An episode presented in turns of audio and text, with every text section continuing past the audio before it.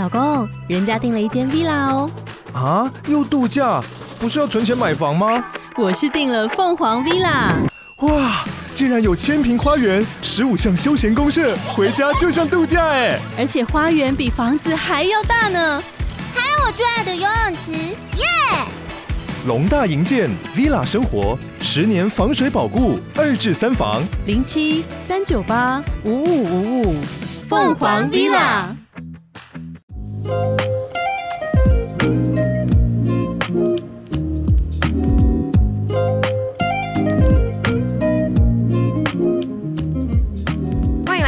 和 Lian 的 Papa Podcast。那今天呢，是我们录制的第一集，但这不是我们第一次来录，没错。但是呢，因为我们上一次呢，就是用了有点像是以前拍影片的那种方式，觉得不够自然，所以我们今天就是当做我们今天是第一次，然后希望今天可以一次成功。那今天的主题是冻卵吗？怎么会想要聊这件事呢？好，我想前提摘要一下好了，因为我怕大家是第一次听这个 podcast。然后我是姐姐，然后你是，我是美美 Lian，对，我们是亲姐妹。哎，我觉得聊动人这个话题，是不是有必要跟大家说一下我们的年纪？我觉得蛮需要的吧。我现在来跟大家分享一下，我是美美 Lian，我今年呢即将要满三十岁。对，我是她姐姐，我大她三岁，那我今年三十二岁，要满。好，就三十二岁，OK，就大他三岁，大家自己就是算一下。好，所以其实我们两个这个年纪，我觉得聊冻卵也蛮合理的，因为就是一个身边的女生朋友都开始在一直聊这个话题的一个时间点。应该是说这个年纪是冻卵的黄金时间，因为大家就说可能三十岁之后，你的卵子它会快速下降它的质量，所以很多人就说哦，可以大概三十岁的时候就好好考虑要不要冻卵哦。我觉得其实不是哎、欸，嗯，其实。其实是三十岁之前才是最完美的。这样子已经不算是 perfect 的时间。Oh no，怎么办？对，因为我觉得，可是我觉得很少人会有办法在三十岁之前就去做这个决定，因为你就还是会觉得，哎，我说不定可以用自然的方式，不需要就是特别去冻卵，还要花钱跟花时间，还要打针。所以真正我觉得大家会真的严肃考虑这件事情，可能都会拖到三十。可是其实三十也不是一个黄金时间了。当然，你跟三十五岁比，相较之下还算是。不是，那我好奇的是，你是从几岁的时候开始有这个意识，曾经想过我需不需要冻卵？OK，我觉得，可是我觉得我跟大家不一样，因为我觉得我是天生我有妇科的疾病，我有巧克力囊肿，所以我其实非常频繁会去妇科，所以我觉得我对妇科的知识。比一般人多，因为我自己就是有病嘛，所以我就会查资料或者问医生。然后因为我身边的朋友刚好都比较早婚跟早生小孩，就我身边非常多的女生朋友都是三十岁之前就当妈妈，所以我觉得我身边也很多有这样的资讯。然后也有我的朋友是借由人工或是试管，那其实那个过程就是有前面就跟冻卵差不多。所以我觉得，我觉得我的我认真回想，我觉得我可能大概。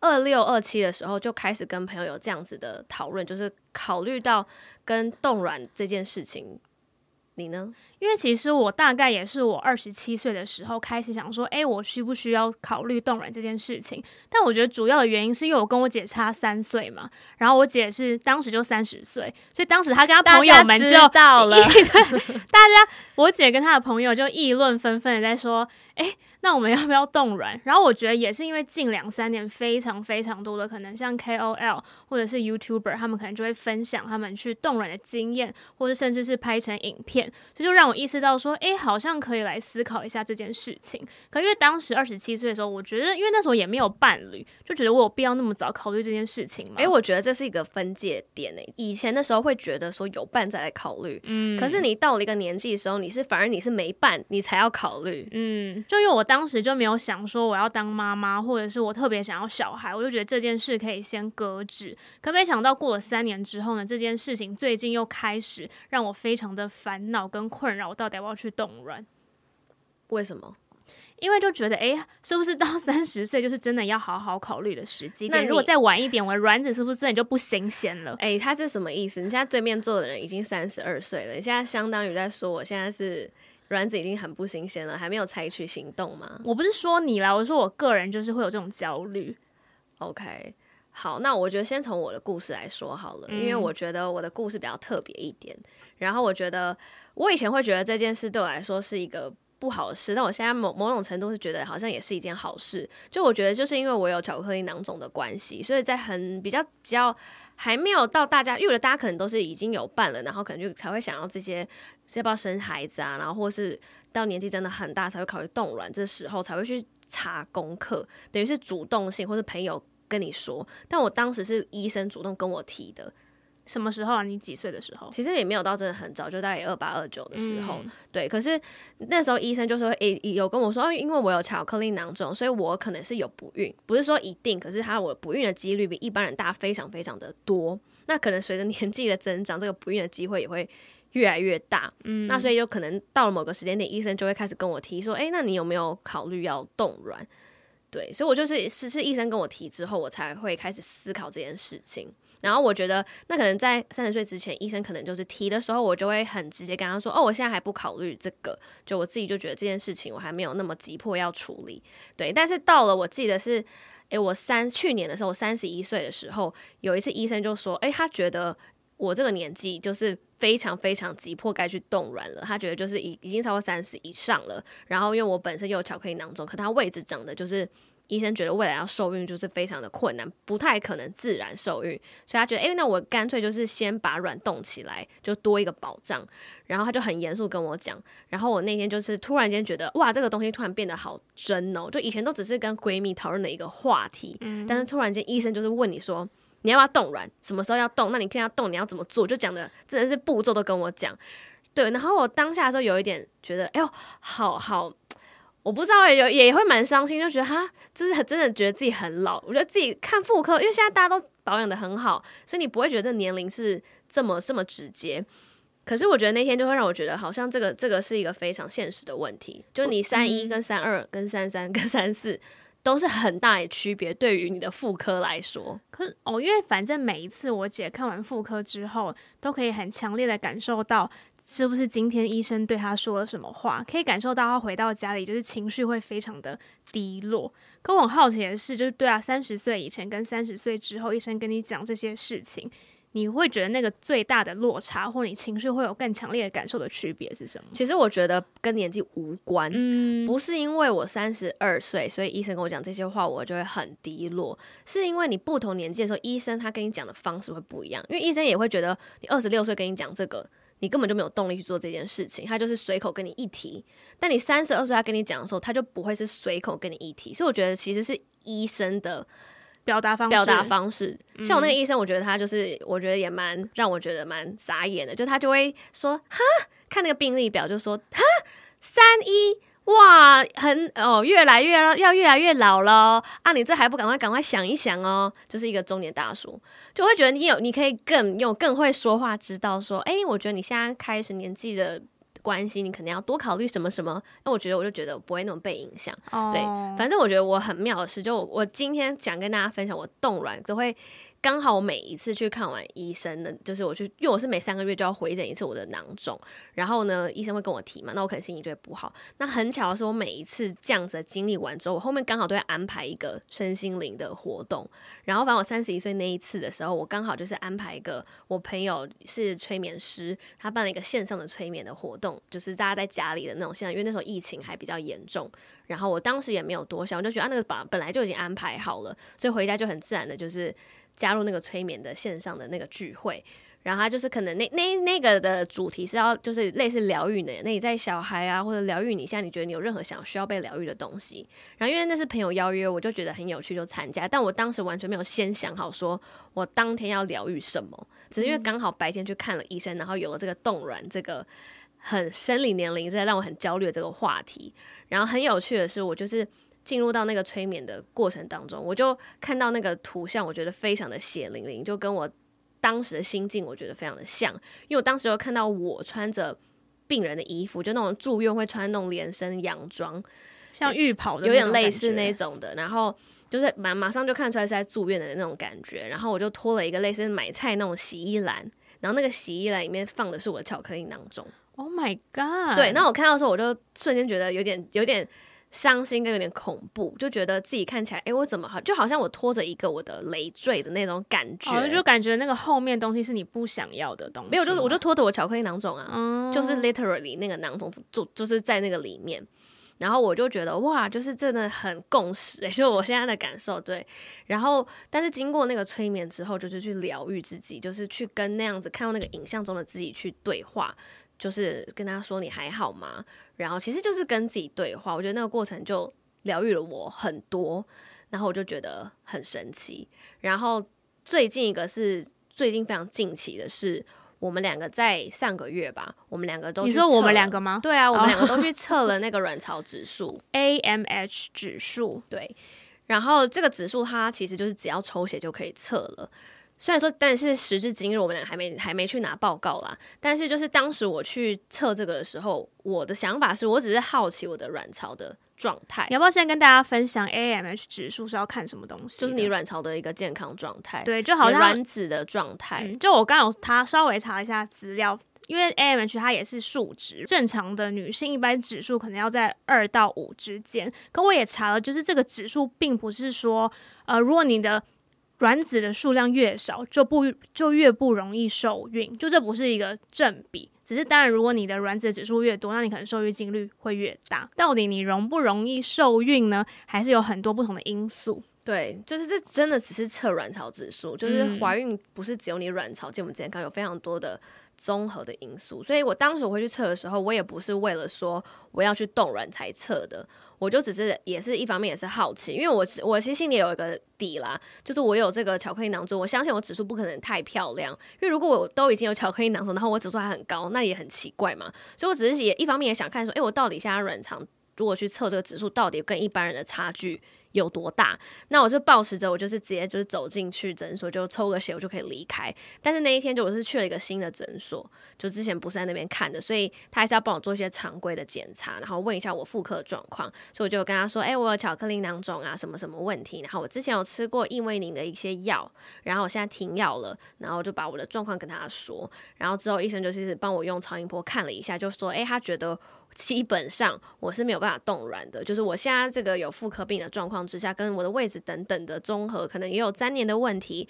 我现在去冻卵，就是话，就是我取出来的卵可能可能一两颗甚至不到，或是就是品质抽拿出来也不能用。所以简而言之，他直接就跟我说，你其实基本上现在是没办法冻卵，就连想要冻卵都没办法。对，你有钱都不能动，就你没办法做这件事情。嗯、那所以我其实我心情不好的。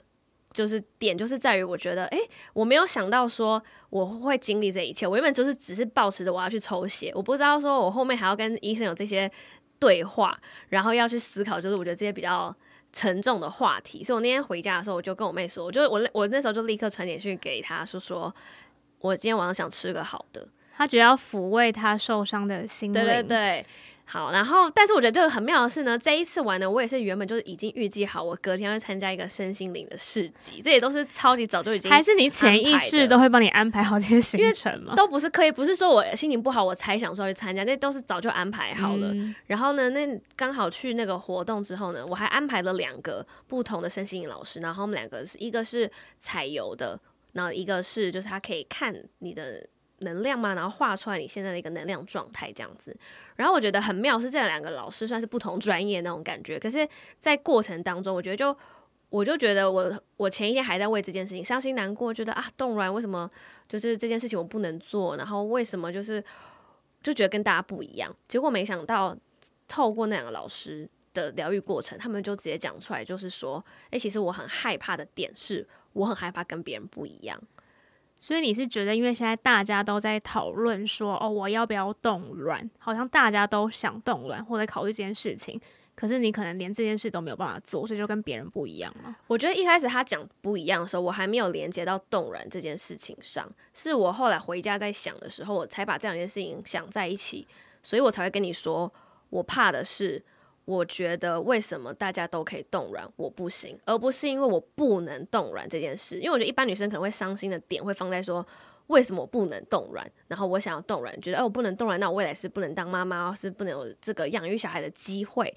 可是我对我是那天晚上我回家之后，我才自己去消化这件事情，跟把那天当天很棒的体验结合在一起，我才发现，对，因为我本来就。每一个方方面面来说，我都蛮怕跟大家不一样的。就我不知道大家有没有 follow 我们 YouTube 啦。如果你有 follow 或者我们的 Instagram 的话，你可能会发现我本来就不是一个跟大家很一样的人。我就是一个蛮怪、蛮蛮有特色的一个人。应该说，就是 Mindy 是一个蛮特别的灵魂。对，所以可是我又会很想跟大家一样，就好像我明明知道我跟大家很不一样，嗯、所以我发现这件事，而我会觉得会焦虑，怕觉得别人觉得我怪，我可能我觉得怪是一个贬义词，所以我会假装跟大家一样。可是因为你知道我真的太怪，所以你就算装，没有他太特别了。好，对，太特别，就算你装正常或装跟别人一样好了，还是很特别，其实还是有怪的地方。对，所以我。那天那两个疗愈师也是跟我说，就是每个人都是不一样的啊，每个人都是独立的个体。这世界上如果大家都一样，不是很无聊？然后你的特别就是很特别之处，这个特别是一个正面的一个意思。所以我就觉得，诶，那到这个动人话题，我也一样也在纠结，就是我怕跟别人不一样这件事情。所以我就觉得，诶，再返回来看，其实我重点不是放在冻卵了，是因为我怕跟别人不一样。只是借由冻卵这个话题，让我重新又意识到。然后我也觉得很很开心，今天有这样子的机会去疗愈我这个话题，嗯、所以就是瞬间解解惑了我冻卵这件事。我不然我会觉得我会觉得我会一直纠结在冻卵这件事情上，可能很多天。不是因为我觉得我姐很特别的，就是我觉得她一直以来都是对于自己还蛮了解的人，所以其实她在测 AMH 这个数值之前，她已经非常非常的坚定跟我说，我就是已经没有要去冻卵了。哦。对，那时候是因为我说我三十一岁那时候，医生问我的时候，我就认真想过。所以我去年就认真想过，说我到底要不要动软？我我会想动吗？那我不想动是为什么？我很认真想过之后，我就觉得，嗯，我接受说。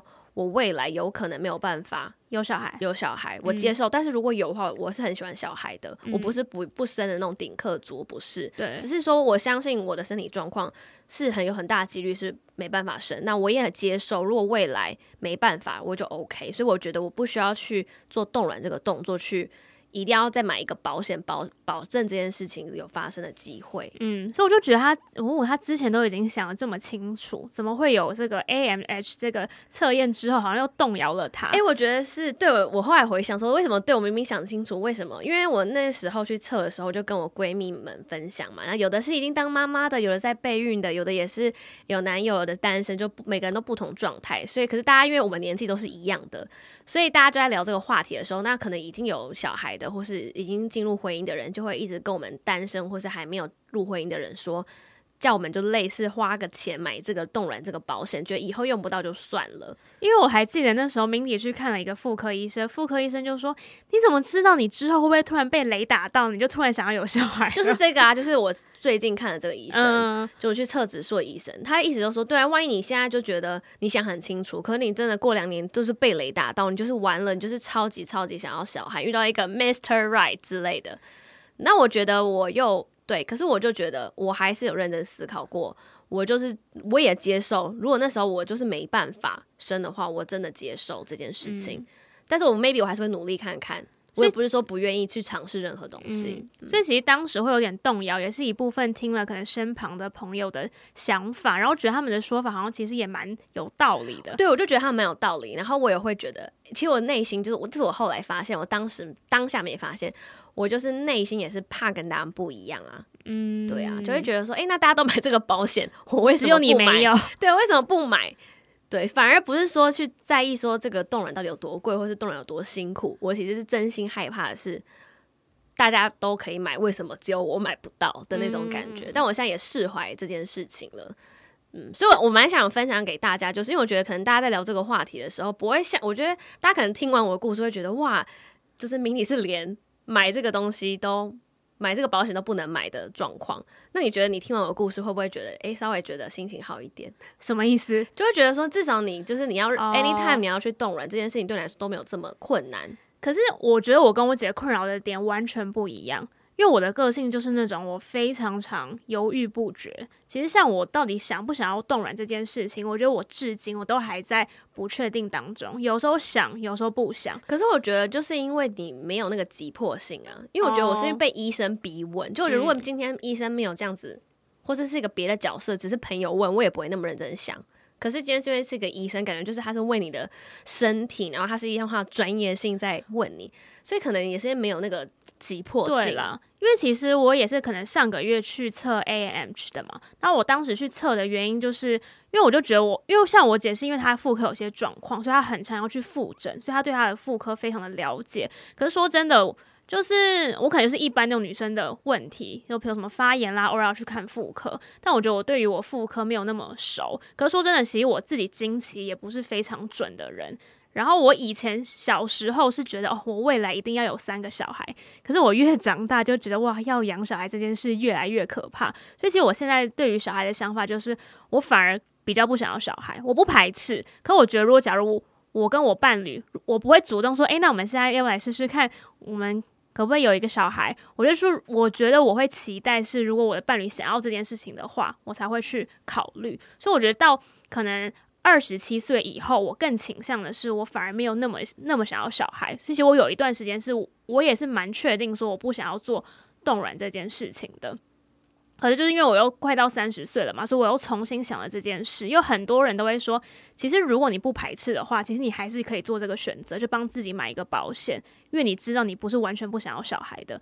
但是呢，就是我最近就是又做了一个新的决定。虽然我不知道什么时候会，你现在是要顺便跟我讲吗？我知道吗？我还知道吧？哦，我知道。OK，就没有，就我就是又做了一个新的决定，是我确定我不要冻卵了。可是主要原因是因为最近 SHE 的 Selina 不是怀孕了吗？然后因为她也算是高龄产妇嘛，她原本也是抱持着她只是想试试看可不可以怀上的这个心情。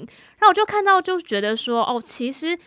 你是高龄产妇，不代表你没有办法有小 baby，只是可能会真的比较难。可我觉得我现在对于小孩的想法，本来就是走一个随缘的路线，我就觉得我不想要用一个这么科学的方式去让我自己拥有一个小孩，嗯、所以我就觉得我好像真的不需要去做冻卵这件事情。嗯，所以我觉得回归到就是想不想冻卵这件事情，其实真正你要先想的是，到底小孩对你来说的那个。重要程度，重要程度跟想要的程度是多少？如果说你其实是很想要的，或是说你就是没办法说自己不想要，就你接受不了，我就是未来会不孕，我未来会等我想生，跟我遇到 Mr. Right 的时候会生不出来的时候，那我觉得你就要认真去考虑要不要去冻卵。所以我觉得你也其实你也是认真去想了，就小孩对你来说的，就是你到底有多想要这个东西，所以你才有办法说，诶，我要不要动软？因为其实老实说，很现实的话题。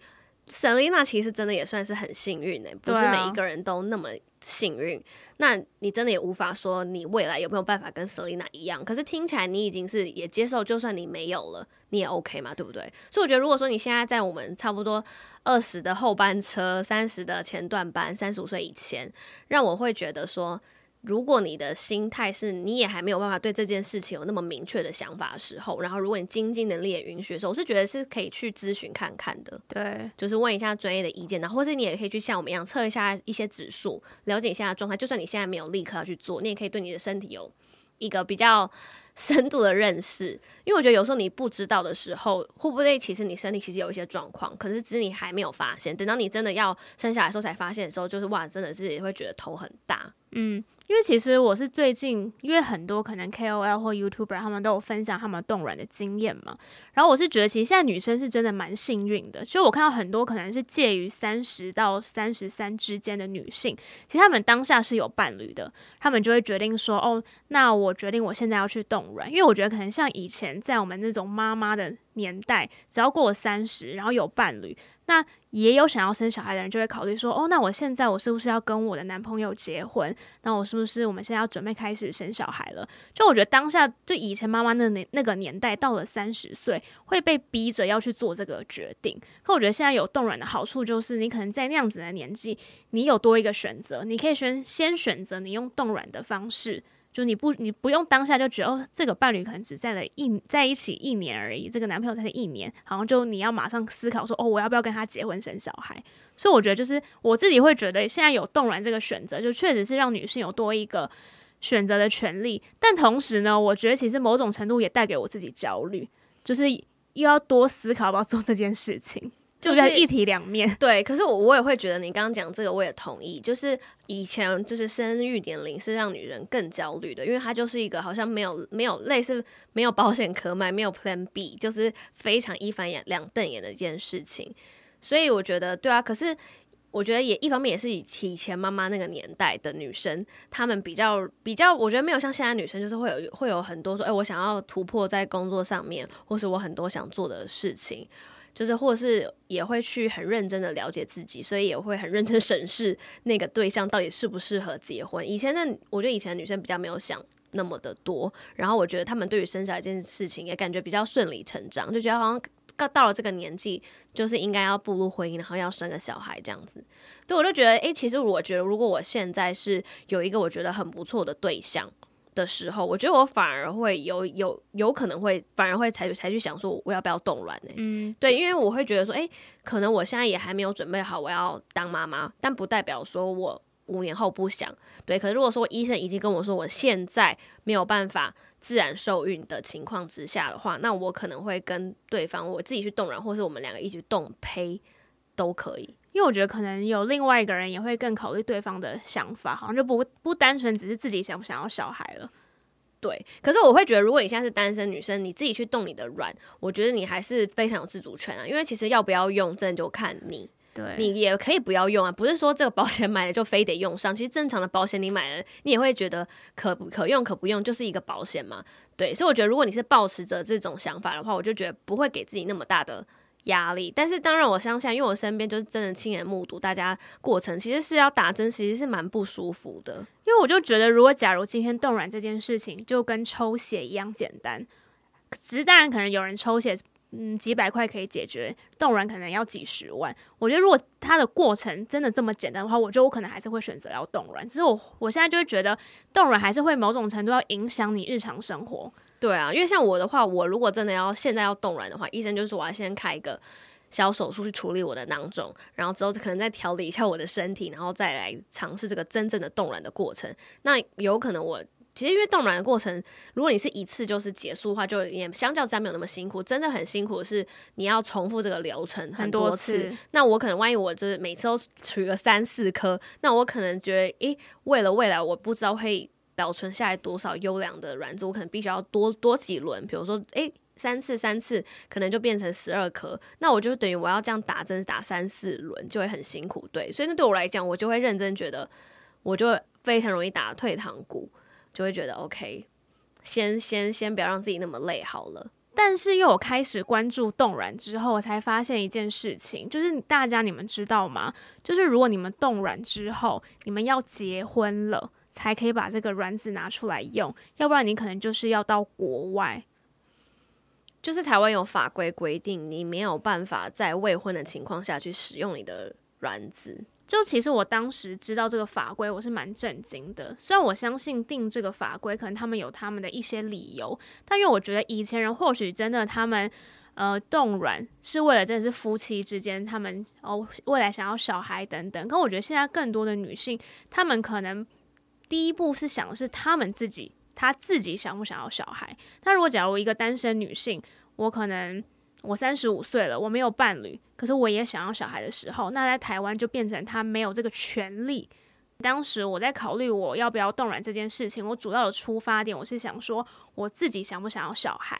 然后想完这件事情的时候，我才想说，诶，那如果假如我今天是在一个没有伴侣的情况下，我还会想要小孩吗？因为我记得以前我就跟我妈分享过，就是那个年纪我还很想要小孩，我就说我觉得如果假如我以后我没有伴侣，我觉得我还是很想要做这件事情，就是用别的方法让我自己获得小孩。可是真的可能年纪越来越大，就发现现实是残酷的，就觉得如果真的自己单身 要养育一个小孩是蛮辛苦的，所以我才觉得说，嗯，就这件事情当然还是有好有坏。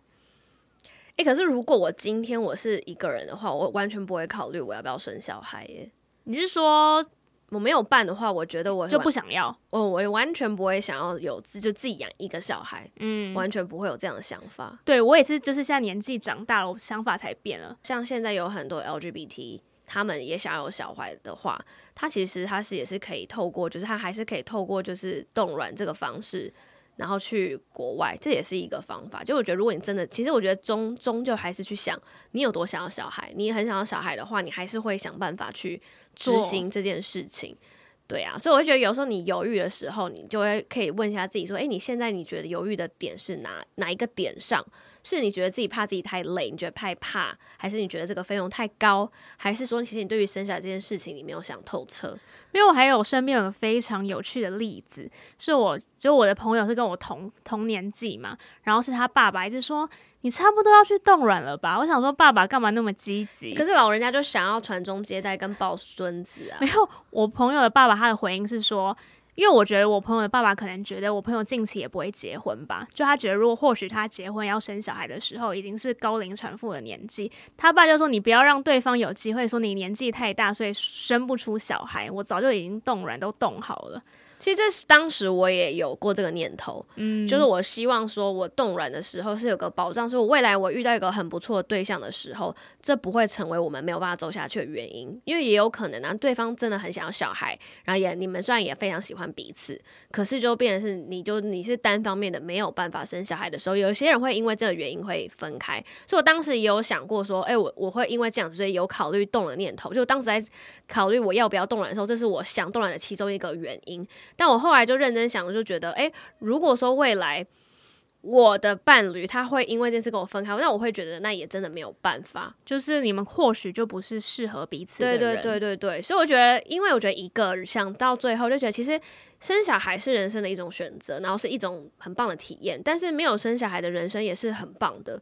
然后我觉得可能以前因为大部分的人都有生小孩，嗯、所以没生小孩的人是比较少数，所以。可能他们也没有什么发生的机会，或是比较少人会去问他们，所以我会觉得大家会比较有恐惧。我以前也会嘛，因为我以前就会觉得那些人比较怪，然后我就怕怪。但我现在就会觉得其实也真的没有。我觉得单身啊，或者是你一个人，就算你在一起，你们没有小孩，都是可以过很不错的体验。嗯，所以其实我认真觉得，就在你决定跟考虑要不要动软之前，我觉得最重要的是你要想清楚。对，你想不想要小孩？小孩对你来说多重要？我觉得这才是最根本，大家要想清楚的事情。